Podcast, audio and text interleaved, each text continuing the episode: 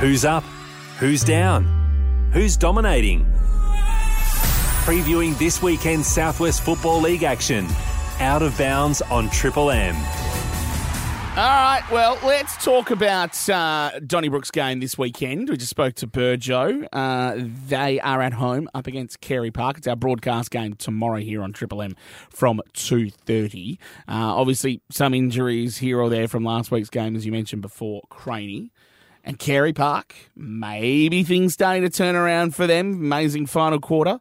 Uh, admittedly, about two weeks ago would have thought Donnybrook by how much, but uh, maybe things just going into Carey Park's favour. Well, no doubt four points will give Carey Park the world of confidence. And as I said before, they've played HBL, they've played Bunbury, they've played Busso, the top three sides of the competition. Yep. So and they come out and had a win against the, the Harvey Bulls. So they'd be looking towards the end of the season. If they can string a couple together, who knows what might happen. And Donnybrook on uh, Donnybrook still haven't put their best foot forward. They've um, they're not gelled the way that uh, Burjo would have liked them to go. And good opportunity this weekend, as you said, the start. Um, a couple of weeks ago, you would have said Donnybrook by quite a few out at the home ground, but just got a feeling Carey Park's got a little bit of a spring in their step after the win big game for Donnybrook because if they do win this, Augusta Margaret River are playing in Collie, and we'll touch on that in a tick. That's going to be a tough one for them. Uh, there's a chance for them to jump back inside the top five. So if they can win that, big game uh, for them. Uh, let's look at the other games that are happening tomorrow. Busselton, South Bunbury at Bovell Park at 3 p.m. Uh, looks like Busselton would go in as heavy favourites in this one. I would thinking South Bunbury would be looking at the skies, yeah, hoping a little moisture will fill out of ah. them because Busso last week in the dry, they their handball game was yeah, good. very good. They used the ball well. Their skill level was good. Howlett up forward is dangerous, and he runs through the midfield, swaps out with Jed Kemp.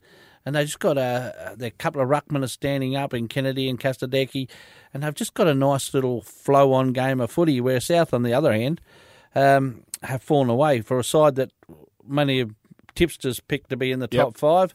They didn't fire a shot last week. No. Then they've got injuries, and we all know they've got some serious injuries. But you still need to uh, put a bit of aggression and a bit of thought into the game. Uh, the twilight game that's happening tomorrow is at Harvey Oval. Harvey Bulls and the Eaton Boomers. I don't want to keep going throughout the season by going, this could be the game for the Harvey Bulls to break their duck. Um, the Eaton Boomers, look, they showed glimpses last week against Busselton that they are a very, very good side. We know that they're a really solid team, uh, but it again comes down to that sort of consistency, and they just lost a lot of the ball in the midfield, didn't they?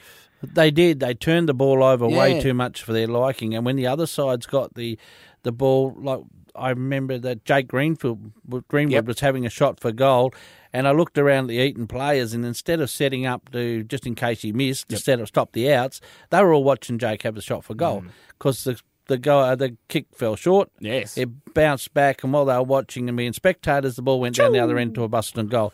So they'll be well and truly aware of that. Now, bear in mind too that Eaton have played HBL, Bunbury, and Busso yep. in the last three weeks. So they'll be looking to bounce back against the Harvey Bulls, but Harvey Bulls just need to to be able to finish. Mm. And the coach, as a coach, he would be getting very frustrating in their their inability to do that. All right, and then two real good games happening on Sunday. If you can get out to local footy on Sunday, make sure you do. Uh, the Collie Rec Ground has the Collie Eagles and Augusta Margaret River.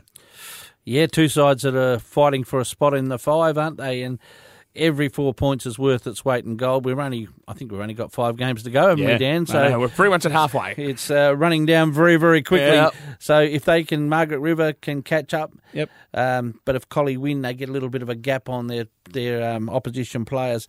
Collie have been in fairly good nick so far, and Margaret River, when they're good, they're very good for a quarter. And Jamo would be wondering what he can do to make that one quarter turn into three or four. You'd think the Collie Eagles would get a lot out of last week's game against uh, Harvey Brunswick. Leschenault, as I said, played really well in the first and in the third quarters, just weren't able to sort of keep up with HBL.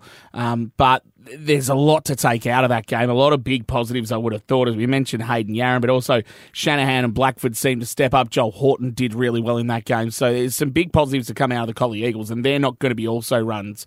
Uh, you know, they're going to be coming into this game as favourites, I would have thought. Oh, without a doubt. They'll, at home, they'll come in as favourites, and um, it'll take a very good effort by Marks to get over them up there. As you said, Collie have got a very stable list. Now, the two undefeated sides, Bunbury and HBL, Sunday, 3 p.m. at Payne Park. If you're not doing anything on Sunday afternoon, Yes. I'd suggest you jump in your car and go to Payne Park and Oh, have a look at this one Absolutely. because two sides, um, they play some very, very good footy. Uh, there'll be some great battles. You know, Jacob Williams for Bunbury, the big ruckman's been in good order, but he comes up against a very good ruckman in Fletcher for HBL. And when you look down the front, Adamson Holmes, Dylan Heisman for Bunbury's been very good, Sammy Davis. And at the other end, Brett Hall, Sean Bradley. They're just there is so big a list. You go through the midfield, you got Gribble, Barraclough, Blake, King, and the likes for Bunbury up against Tingy, Crichton, Latham. It's just there's a so many good contests all around that ground. Uh, it'll be a good test for Bunbury too to see where they're at. Well, that's the thing. I mean, everyone sees HBL as the side that you have to knock off. If Bunbury can do that or at least get close, then they know that they're really in the mix for the finals and obviously for possibly the grand final later on down the track. Well, HBL are no doubt they're the they're the um, They're margins. hunters. They are, Yeah. and rightly so. They Yep. they haven't lost a game of footy for a long, long time. So anybody that can um, knock them off their perch, and that's what that's what happens when you become the top dog. Everyone wants to get that four points off you. And I've said before, four points against HBL are like eight points because not too many sides are going to beat them. Lots of great action this weekend. Dale Alcock Homes Southwest Football League round five, belt up round as well, might I say, in uh, the Dale Alcock Homes Southwest Football League.